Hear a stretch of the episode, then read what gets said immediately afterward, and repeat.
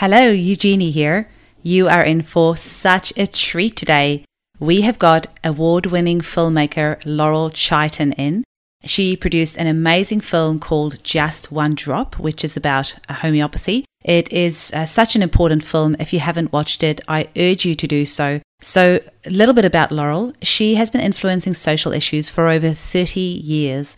Her high profile films have screened at film festivals around the world, at universities and at medical schools. She's won numerous awards, been nominated for a National Emmy, and been broadcast on PBS's Emmy winning national series, Independent Lens and POV. Her previous films have gained her acknowledgement and respect from doctors, researchers, and institutions, including Harvard Medical School, UCLA, MIT, and Harvard University. Laurel was an artist in residence at the Bellagio Conference and Study Center, sponsored by Rockefeller Foundation, Yaddo, and the MacDowell Colony. Before working in documentary film, Chiten was a certified sign language interpreter and involved in deaf theatre as a writer and director. She is the CEO of Blind Dog Films and a member owner of New Day Films. Her intention in all her work is to entertain her audience while educating them, and she definitely delivers that with her documentary Just One Drop.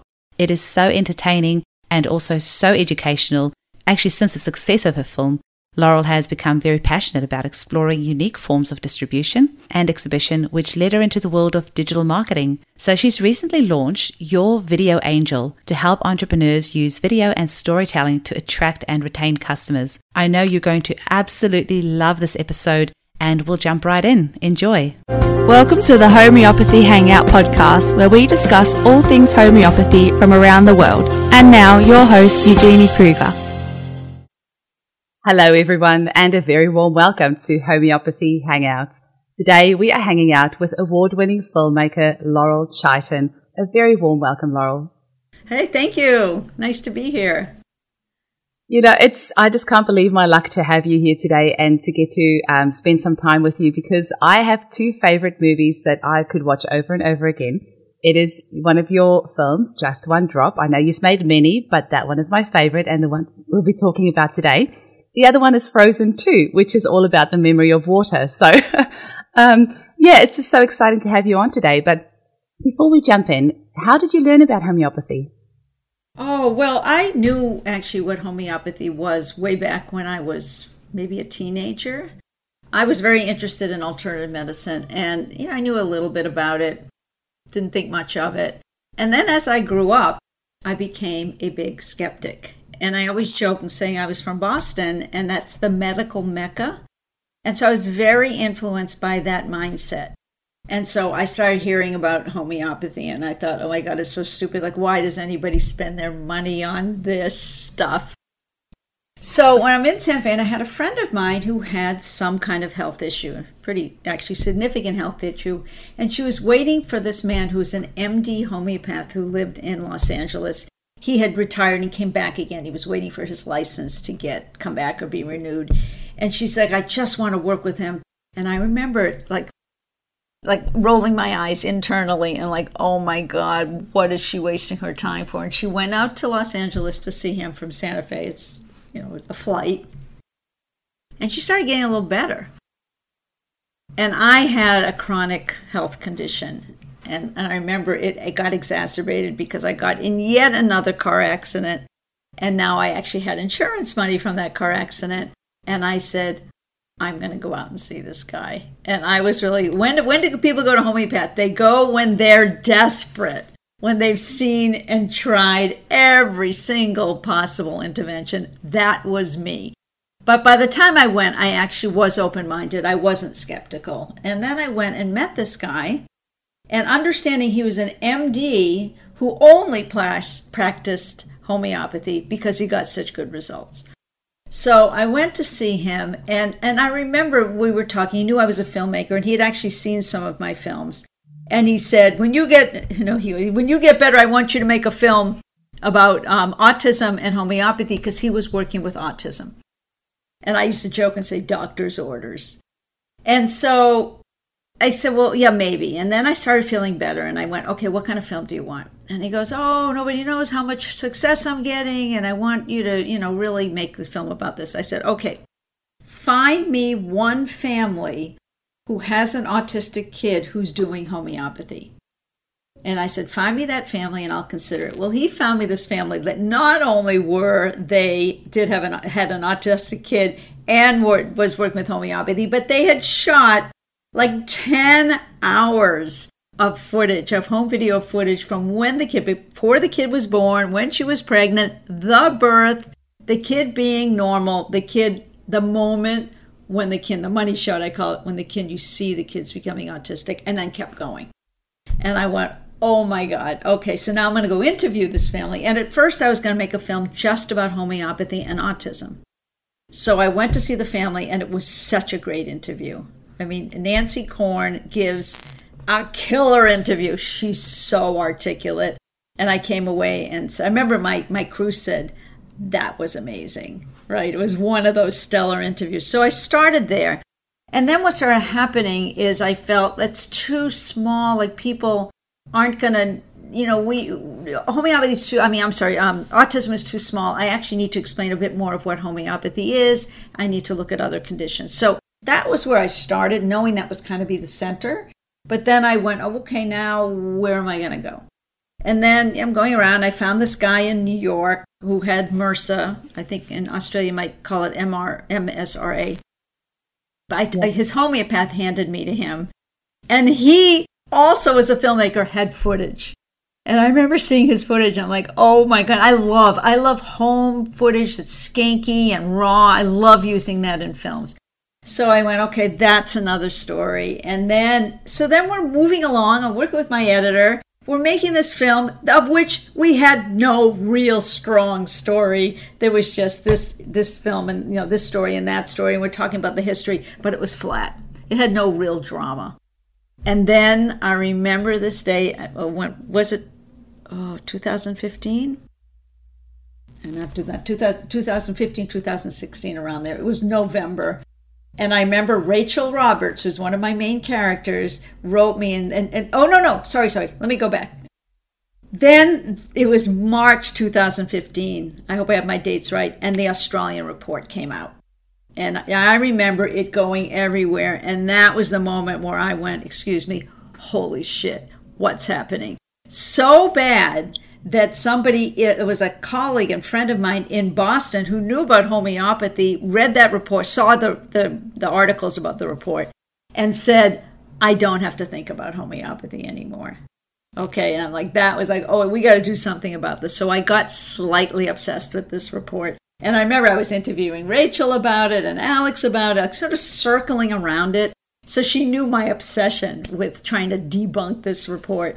And then, um, and then she said, you know, there's a guy in Australia who's actually doing a lot of research to try to really figure out what's going on. His name is Jerry. Tell him I sent you. I said, okay. So I'll never forget that. I had this conversation on Skype. I think it was like 11 o'clock at night because I always have to do cuckoo hours with you people in Australia. and and I had this conversation with him. I, mean, I really remember it so clearly. Now you have to understand, I was very close to finishing this film, which I thought was actually not a very good film, but we were very close. We had no money left, and I'm talking to this guy. And he's telling me this, and, and I my memory is he said to me, When are you coming? His memory was me saying, When am I coming? but I kind of knew from that conversation that I was going to be going to Australia, but I had no money. So I went to my um, executive producer and and I just told him the story, and he had given me a lot of money for this, and he said, um, "Okay, if you actually can find the story, like really find out more, I will send you to Australia." So I went, "Okay." So I started talking more to for to Jerry, and he gave me some more information. And then, oh, and then he, oh, this is what it was. That's when he found out about the first reviewer. That there was mm-hmm. somebody who had done the first report, submitted her findings, and she got, as they say in Australia, sacked. Mm-hmm. And so that was enough of a smoking gun. He says, I'll send you. So now I've done something I've Amazing. never done in a film. I was becoming an investigative journalist, which I none of my films have this kind of flavor to them. So there I was on a plane going all the way to down under. And it I have to say was amazing. It was an amazing experience. I mean, Jerry and his family put me up, and they were just he became like my brother, and you know I call my my Australian family. And I we went and shot, and I was able to get the head of the NHMRC to interview me. He was another country, you know. I had to get him, and then I got all these people to talk to me that worked on on that, which was really interesting because I think it was because of my former work that I had a lot of credibility and clout. Um, because I I had people from um, Harvard Medical School in my other films, and you know they sort of they they were okay with talking to me. So there I was doing this investigative, you know, journalism of what happened to that report. So then that report kind of took over the film because my editor and I were both like, "Oh my god, now we have some drama." And then I think it was another full year of working on that film before it was finally actually finished. So we totally changed everything. Mm-hmm. Jerry is such an unsung hero. He's in, I interviewed him for our second episode. And before that, I've had several other conversations with him just in his own time. He's so generous with his time and what he's doing for homeopathy worldwide is just absolutely amazing. One day I hope there's going to be a statue made of him in yeah, Australia he, because he deserves yeah, that. And he's, he's you know so so humble. He's so yeah. humble. Yeah, he's he's all of our heroes. He really is. Um, he's but our hero. Laurel, you know, just and and you as well, you and Rachel and Alex and Jerry. I cannot thank you guys enough. The homeopathic community will never be able to thank you enough for getting this information out there because it's so important. And people are shocked when they see this movie. They are completely shocked. How can this be happening in Australia? You know, it's it, it just seems so crazy. I think we like to think of ourselves as a as a free country and not corrupt, but then you have this report that's come out and all the fraud around it, and um, you know, anyone listening to this who hasn't seen the documentary, you're going to have to watch it now because it will completely blow your mind. Now, uh, can you tell us a little bit about why homeopathy is so controversial? It's been around for 200 years. Sure, surely, you know, science has settled on it, but why is homeopathy so controversial? I, I don't know if I'm an expert to answer that, but mostly it's because you know, they say there's quote unquote nothing in it because really nobody can prove why it works. And I mm-hmm. actually think that's the only reason it's controversial because I think if they really could figure out the mechanism of action as to why it works with a real sound, you know, explanation that made sense to the quote unquote scientific community, I think things would change, which is why Alex is doing his work with his water research lab. Mm but I, I, think it really is it's really hard to understand because there's there's nothing you know nothing in it. And the other reason i think it's so controversial is that it's really hard to find the right remedy. So i think if every single person who went to a homeopath took a remedy and felt better it actually might be a little less controversial. But I know for me, I I'm, I'm like the homeopaths are totally frustrated with me most of the time because nothing works, you know. So I understand the the the skepticism around it, but I think mostly is that there isn't something that is a clear cut reason as to why it works. We just know it does work, and so people mm-hmm. feel it's all anecdotal, which you know, even though there's tests, it is anecdotal. So that's why I think, I mean, I think that's the most obvious reason why it's so controversial. I don't know if you have your own explanation.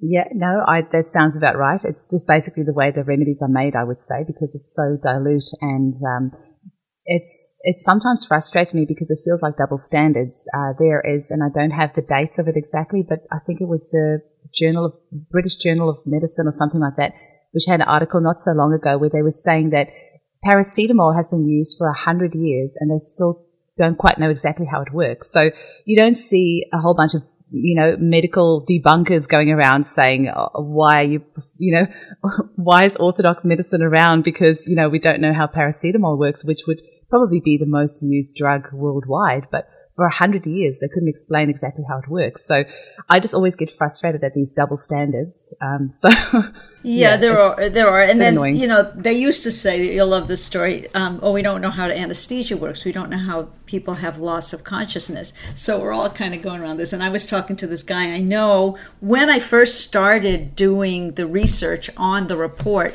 and I wanted to talk to someone who really understood um, statistics and reports and all of this in a world that I didn't really know anything about. So I contacted this guy that I knew who's a MD, PhD um, in in um, he said I'm trying, he's a statistician and anesthesiologist. And so mm. I contacted him and I said, Well, we don't know how anesthesia works. And he goes, Yes, we do. He said, You haven't been following me. and he apparently has figured out exactly why it works and he said he, he's very you know he's funny. And he goes no you haven't been following my research. So we no longer can say that. Okay. Yeah. well the other example i love is gravity. Yeah. like you know we still don't know exactly how gravity works. We have this great um, place here in perth called SciTech and they've got all these science things and the kids love going there because it's very hands-on so they get to play with a lot of different things and and um, figure out how uh, certain concepts work and what, there was this huge display on gravity and it said, even though scientists can't explain how gravity works, blah, blah, blah. And I was like, well, that doesn't mean that we're floating off the face of the earth just because we don't understand how gravity works. And I sometimes feel with homeopathy, we're just not advanced enough to quite understand the mechanism of action. There are lots of theories out there, but yeah. Mm-hmm. Anyway. Have you been following so, the work that Alex is doing with the water research? Yeah, I just recently um, listened to the AHA. They had their annual um, conference, and uh, yeah, and he's now going to Switzerland, I believe, to go and do some more work over there. Mm. Yeah, because when we were interviewing him, he was. I don't know if you saw the epilogue in the film. Yes. We added yes, and he talked about quantum. I got the extended version. Yeah, it's the only version now, but mm-hmm. quantum coherence domain is where he was at the last time he was doing research and of course we asked him to explain that's very complicated but um, you know but he's really doing a, a pretty extensive research. Just that's mm-hmm. his goal is to figure out what is the mechanism of action.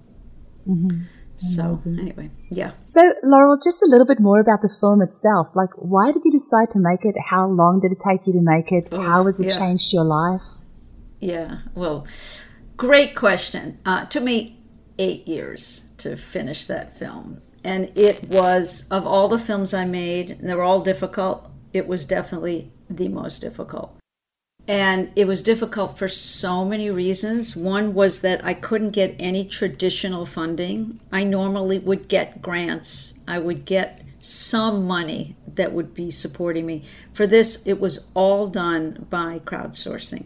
And I remember thinking, nobody cares. Nobody, you know, I was getting turned down left and right for all these grants until I started leaning into the people that were really interested, and I went, they care. So I started really nurturing um, that audience in, in a time where I didn't really know what I was doing other than I was driven by I have to make this film. So I just started, you know, building this audience. And this is before people talked about building audiences. This was like 10 years ago, really. And I was just reaching out to them, emailing them. They kept giving me more money. I kept having more campaigns, think of fun things to do to keep them engaged. And then I started finding some really big donors. And they came on as executive producers. I had to.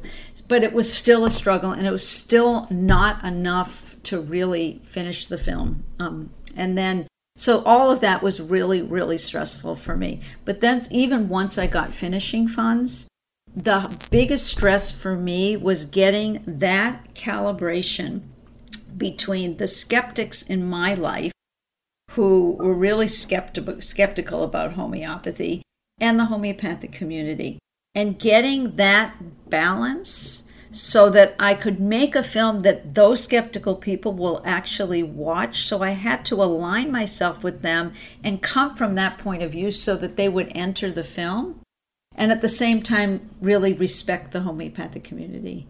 And so getting that calibration really would keep me up at night. And I'm not kidding. That was the thing at three o'clock in the morning where I would be, I can't make this film. I cannot do it. I was so, had such anxiety about getting the story right, telling it the right way, you know, really honoring the homeopathic community because if I was making a film just for the homeopathic community, it would not have been that hard. But I realized that film would not really work because I really wanted to reach people that didn't know what homeopathy was. If I wanted to make a film that was clearly from a skeptical point of view, that would not have been as hard. But to get that balance, do you know what I mean? And still has really lean towards respecting the homeopathic community. So giving people, figuring out a way that people would get that opening so that they would at least be curious about it. You know, if that's as far as I could bring people, I was happy. You know, so getting mm-hmm. getting that note and working also with an editor who was skeptical because everybody is skeptical really about homeopathy. And almost everyone in my life was like that. It was very emotionally stressful for me. Mm-hmm. So, how it changed my life to answer your question is well, when it was done, then those same people that were giving me money, which really supported the film for all those years who were following me, I knew that was how I was going to distribute it. And I knew since it didn't get funded by any traditional means, it was not going to be distributed by any traditional means. So it was going to be distributed how it was funded which was all crowdsourcing. And I ended up getting in all these theaters that were really driven by people deciding they want to bring it their community. And I opened it in opened it in London, but then toured it in Australia for a month. And I think that was the best month of my adult life. I, and I'm not exaggerating, wow. and I'm not saying it just because I'm sitting across from you, in a way, virtually sitting across from you, because I went from theater to theater to person to person. And mostly, a lot of them sold out, and and just like you know went from every city eh, what do you want to do now what do you want to do now and it was it was such a magical magical month for me that that i i honestly came away and like wow and i i made some money with this film and the biggest way it changed me is that i felt like i was done with filmmaking i feel like it was really hard and it was such a great release and i'm done so mm-hmm. those big ways but homeopathy, the, everything has just permanently changed me. I mean, I never look at medicine the same way. I mean, even everything going on with COVID, all of this, it's I'm always looking at it from a homeopathic point of view. Like that, it's hard to once you know that to leave that. You know, so so it, it affected me in a very profound way um, working on that film. Probably more than any of my other films. Yeah. A lot of people say that um, my first interview on the podcast was uh, Amy Lansky. She's the author of the book yeah, Impossible Cure, which is her She was one of the first um, people I connected with when I started making the film. Oh, she's amazing as well. And, uh, you know, it's interesting because she's then since gone on to write a book called Active Consciousness, which is all about synchronicity and that sort of thing. And, you know, if you think about the fact that she was an ex-NASA scientist, and this is what homeopathy does to people, it completely changes your paradigm. And once it opens up your mind, you can't, you can't unsee what you've seen or you can't unknow what you know. So it really opens your mind up in so many different ways. And so many people will say that, you know, they come from a medical model, but once they get introduced to the idea of homeopathy, it's like a new way of looking at the world and about possibilities. And uh, it's it's hard to be to walk away unchanged for sure. Yeah, and and what I found most of the pe- most of the homeopaths I met were people that started off. They didn't like go in and say, "I'm going to grow up become a homeopath." I don't. There's very few, except for maybe Hillary Dorian's daughter. But most most um, homeopaths started off in a totally different place. They were scientists or they were doctors or whatever. And then, and Alex is an example of this. then they had a mm-hmm. remedy. They had they were changed. They they got better. And the way, wait a minute, mm-hmm. what is this? They were sick. Mm-hmm. They got better. What is this? And it totally changed their path. And I think 90% mm-hmm. of the homeopaths I met around the world have that story. So that's a compelling story. It is. Um, I was going to ask you, am I understanding this correctly? But because of you having to find different ways to fund this film, it sounds like you've then gone on to help other filmmakers use this method as well. Is that correct? Oh well, that was that's a great question. Um, that was a while ago. That was like my first pivot mm-hmm. from when I finished the film. Mm-hmm. I said, "Oh my God, this is one. Do I un- I understood marketing, and two, I really understood this kind of distribution." And so I wanted to work with other filmmakers to teach them how to do that. And I was working with this company, um, the one that I had there was a company in Australia that I toured my film with that used this model, and the one that had pretty much invented the model is in the United States. So I used them to tour my film in the United States. And I said to the CEO, I know how to teach filmmakers how to do this. It's a steep learning curve. It's not easy to understand how to do it, but I've become like really good at it. And I harassed him long enough until he finally said, okay, and he hired me.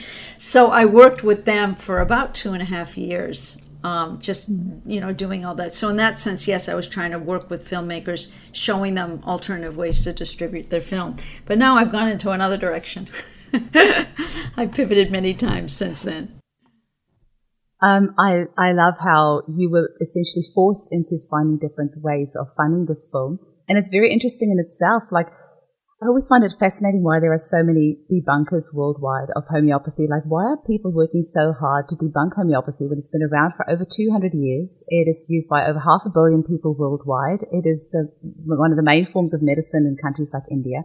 Um, it's been used by the royal family for 200 years. Um, uh, why do you think people are not more accepting of homeopathy, and, and why are there such um, uh, strong debunkers out there that seem to have their whole life revolved around debunking homeopathy when all we're trying to do is help. yeah, and, and understanding all they're trying to do is help too. And this is the True. perspective, yeah, and, and, and I do call them debunkers and not skeptics. Um, they they because they they're like professional debunkers, and I I think they're doing it for a few reasons. One is they truly truly believe that homeopathy is bunk and they're protecting the people. And there are some that are really, that's what they do. But the other reason is, I think, and I think the underlying reason is that if they truly understood what homeopathy is and how it works, they would have what I call ontological shock, which means their whole worldview is shattered. And that is a really uncomfortable place to be so I think that they have a lot at stake with making sure that their worldview is intact. So that's what I think that the real psychological um, underpinning of what is going on with many debunkers. Mm-hmm. And you know where I learned that term? I always love to say where I learned that term ontological shock is one of the films I made, which is a film about people that believe they're abducted by aliens and the Harvard psychiatrists who work with them he said the very same thing about uh, people um, with alien abduction that that it was on what happened to those people it was ontological shock because their whole worldview was shattered mm-hmm. so that's where i learned the term there's a lot of parallels yeah. you've, you've done and this is a little bit off topic but or, or, yeah. but not you've done so many different films can you give our listeners a quick rundown of some of the films that you've made Oh, really? Oh, okay. Um, well, just a super quick rundown because yeah, it's yeah, yeah, everything okay, from. my first documentary, my first documentary was called Twitch and Shout, and it's about people with the neurological disorder Tourette syndrome. And a lot of people now know what Tourette syndrome was, um, but back then nobody knew what it was. And if, for people that don't know what Tourette is, it's the most dramatic symptoms, which only 15% of the people have. They call it coprolalia, where people have uncontrollable swearing and blurting things out, which is which is actually you know it's it, it's funny and it's good for a film, but the people think that's all of Tourette and it isn't. So um, I made it a time when nobody knew what it was, and that it became a bit of a household word after that. And I and I actually put a lot of humor in it, which is a lot of my personality anyway. And I think that's why it was such a popular film because it was I was looking at disability and actually letting us get up close and laugh and and the people you know the people with it were laughing about it. So that was my first that was twitch and shout and that's the one that put me on the map. And that one like all of a sudden i'm in all these film festivals and i'm nominated for big awards and getting big awards. And i'm like oh and i'm like oh you want to change you want to change the world? Make films. So mm-hmm. then in every film i say i'm done. Like oh i can't do that again. It's like when childbirth you become amnesic right? It's like okay and then you then i fell in love. I got to do it again because I have a topic and I have to tell this story. So I become amnesic as how painful it is to give birth to these films. So the second film was called The Jew and the Lotus, which is about a bunch of rabbis that met with the Dalai Lama in India because he allegedly had asked the Jewish people, Tell me your secret of spiritual survival in exile. So that was that was a Jew and Lotus, and then after that, um, I made Touch, which is this film about alien abduction, and then I made a film called uh, Twisted. I'm not forgetting a film, which is about another neurological disorder, um, which is called dystonia, and it was really a film about relationships, you know, what it's like when when when people have this disorder. And then I made The and Lotus. So those are all my feature length film, my longer films, and then I made a few shorts. Mm-hmm. So let me get this right. You could get funding for alien abduction, but not for homeopathy. I, I, know. I got. I actually. I got. I did get. It's the only. Yeah, A Jew and Lotus is the only film I never actually got a grant and I did get a small grant. And it's so funny. I got it from this woman who has funded a lot of my films, just because she really liked my films, and I think she was curious. So she gave me some seed money for that one. Yeah, I know, Wonderful. I know. And what's so funny is that film is my only film that got into Netflix. It's my most mainstream film is about alien abduction. what does that say about my films? right. Well, what does that say about us as a human race? Um, so, what is this? What is the main message that you're trying to get across with this documentary? Uh, why why should people go and watch it? And what is the message that you're trying to get out about this documentary? Hmm.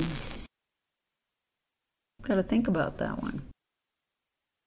I think it's because um, I'm always fighting for the underdog, and I think that is probably an underpinning in all of my films. And I feel like homeopathy really has had did not have a fair shake ever, and it's really been the underdog of medicine. So, all I was trying to do with this film is, as I said, have that bit of an opening for people who, so many people are suffering and they don't know that there's a form of medicine that actually might help them. So that was really what drove me to keep making this film because, and then I'm going to back up a bit because when I went back to tell you why the first beginnings of the film was meeting with that homeopath, MD homeopath. I always called that the spark, like that's what started it. But what kept me going for eight years was hearing story after story after story of people whose lives were dramatically changed with homeopathy. So I know so many people out there that are really suffering and nothing is helping them. So I want them just to know that this is a possibility so that they could choose to have this form of medicine if they wanted it. Mm-hmm. So I, and yes. what you were just saying about that gentleman in your movie that had the MRSA or MRSA, as we yeah. say over here, is uh, antibiotic resistance is very real and it's very scary, and it's because of overuse of uh, yeah. antibiotics. And I always say viruses and bacteria have been on this planet for millennia before any of us. They're much smarter than any of us. They're always going to mutate and they're always going to find a way. So to think that us as humans can somehow wipe them out with antibiotics is just a little bit crazy for me because they're always going to evolve and they're always going to change. And MRSA is a classic example of that. And how with homeopathy, because it works with the body, uh, it was that that gentleman was actually able to heal using homeopathy from something that is completely antibiotic resistant and could have ruined his life. It could have been completely life threatening. So, yeah, and, and they say with MRSA, once it's in your system, it doesn't leave. Mm-hmm. So I mean, that's what he told me. Anyways, that if mm-hmm. he kept with that route with antibiotics, if he cut himself again, he could have had another bout of MRSA. Mm-hmm. And not even to talk about the antibiotics destroying his gut flora, which now with the gut brain connection, we're just discovering so much more about how 80% of our serotonin is actually made in the gut, not in the brain. So we see all these people on antidepressants, but actually, if we just heal their gut, it's going to help their serotonin production, which is going to help their mental health. So um, that's a whole other topic in itself, but that's why I believe homeopathy is so powerful. Uh, what are your hopes for homeopathy for the future, Laurel? What do you see? Uh, where do you see homeopathy going in the future? And what are your hopes for this amazing natural medicine? Funny, I think my hopes are the same as they were years ago when I finished the film. It, for me, it's always about the integration of medicine. Mm-hmm. I would love, love to see, you know, conventional medicine and homeopathy somehow working together. And so they're not so polarized. And homeopathy is not always out here on its own.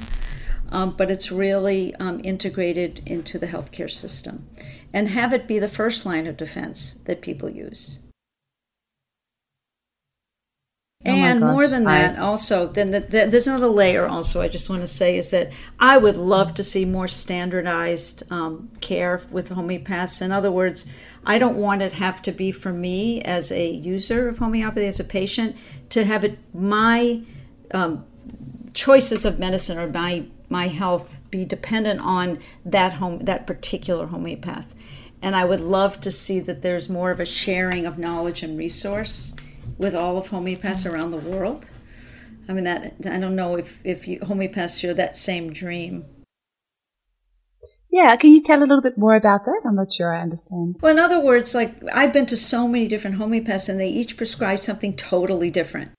And I would just mm-hmm. love to see more of a share of like, oh yeah, I had this I, you know, this person had MRSA. Here's the remedy I used, and here's why I used it, so that there would be more mm-hmm. of a, um, a consistency, standardization, a standardization yeah. with all of homeopaths. So I'll, I'll tell you my little take on that of my decades experience is one of the reasons why I love that homeopathy is not standardized and that it is so different is because our patients are so different. So I always say we need more homeopaths. We need homeopaths of all different beliefs, walks of life, colors, races, everything, because at the end of the day, you need to find a homeopath that resonates with you. So the way that I prescribe is not conventional at all. So I'm somebody that uses bowel nosodes, endocrine sarcodes, organ supports. I'll use tissue salts alongside constitutional remedies and detoxing. So some of my clients love that. Others come to me and go, what on earth have you given me? So those clients prefer going to somebody who prescribes more classical and will give them one single remedy. Uh, it's interesting. One of my clients with uh, with children with autism came to see me, and she loved this prescription that I gave her. With we were detoxing some of the vaccinations, we were treating her child's um, uh, gut with a bowel nosode, and uh, she said, "Well, my family is in Ireland. Can you recommend somebody there?" I said, "Well, I don't know anybody, but here's somebody that a colleague recommended." She sent the person there, and they just gave one single remedy, and she was really shocked, and they didn't have that great results. So but some people really love that. So I actually love that homeopaths prescribe so differently and I get bored very easily. And that's one of the reasons I love homeopathy is that there's so many different ways of prescribing. And I feel that as, as clients, they, or patients, they then have that opportunity to go to a practitioner that resonates with them and that prescribes the way that they like. So I like that there's different ways of prescribing. you know, I'm listening to you and I'm reminded how for eight years, or really 10 years altogether, working on the film, how I never, ever got bored talking to a homeopath. That I find homeopaths, and, and I'm really not saying this to, to flatter you, but to be some of the smartest people I've ever met and the most interesting. And I never got tired of hearing of a case that I'd say, Well, what remedy did you give? And I got to hear their whole process of coming up with the remedy. And it just gets really deep and really fascinating. So I'm listening to you now and I'm re engaging with that part of myself. And I said, Yeah, this is why that film was actually such a great experience. On top of all the anxiety I had, it was also very, very rich. Mm-hmm. Well, I have this little theory in the back of my head that I believe in another 50 years' time, because homeopathy is just energy medicine.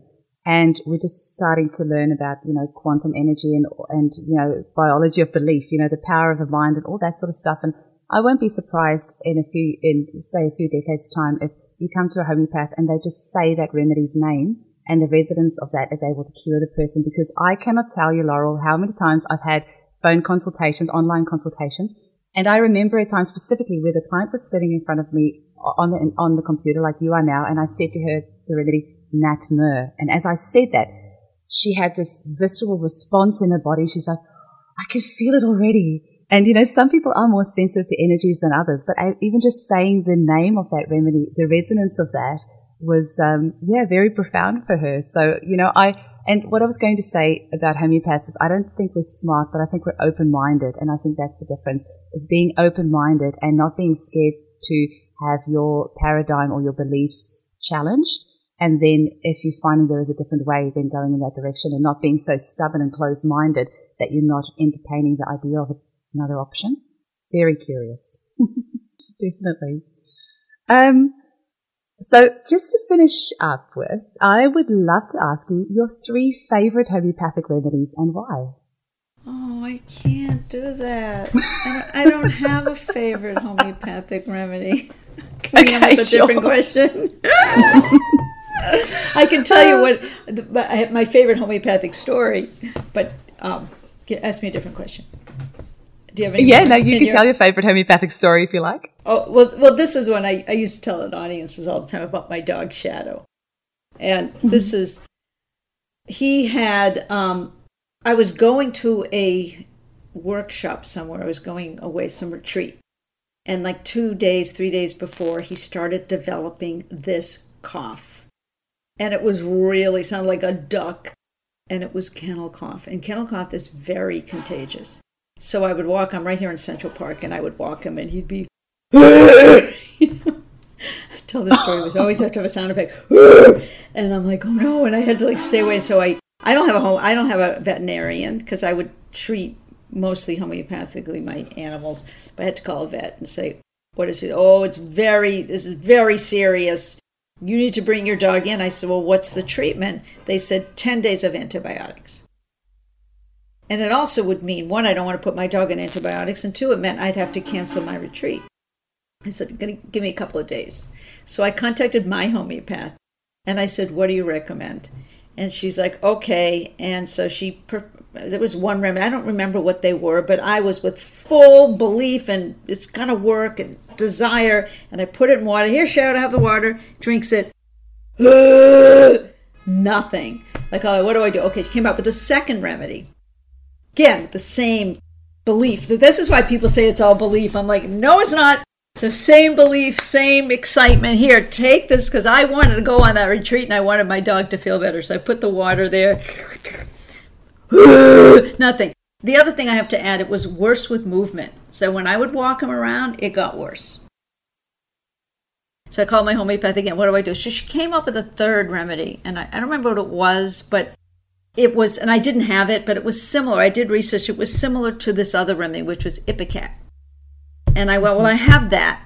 Let's try that. So now I don't think it's going to work anymore. I'm like, homeopathy is bunk. It doesn't work. Let's just try one last time. Put it in the little thing of water. Gave it to my dog. He took a, li- a little bit of drink. It totally stopped. I'm like, nah, that couldn't be. So remember, I said worse with movement. I put the leash on. I'm come on, and I'm dragging him. We're gonna go for a walk, and I'm dragging him around. Nothing. Oh my god! So then it came back a little bit. I gave a little water. Done.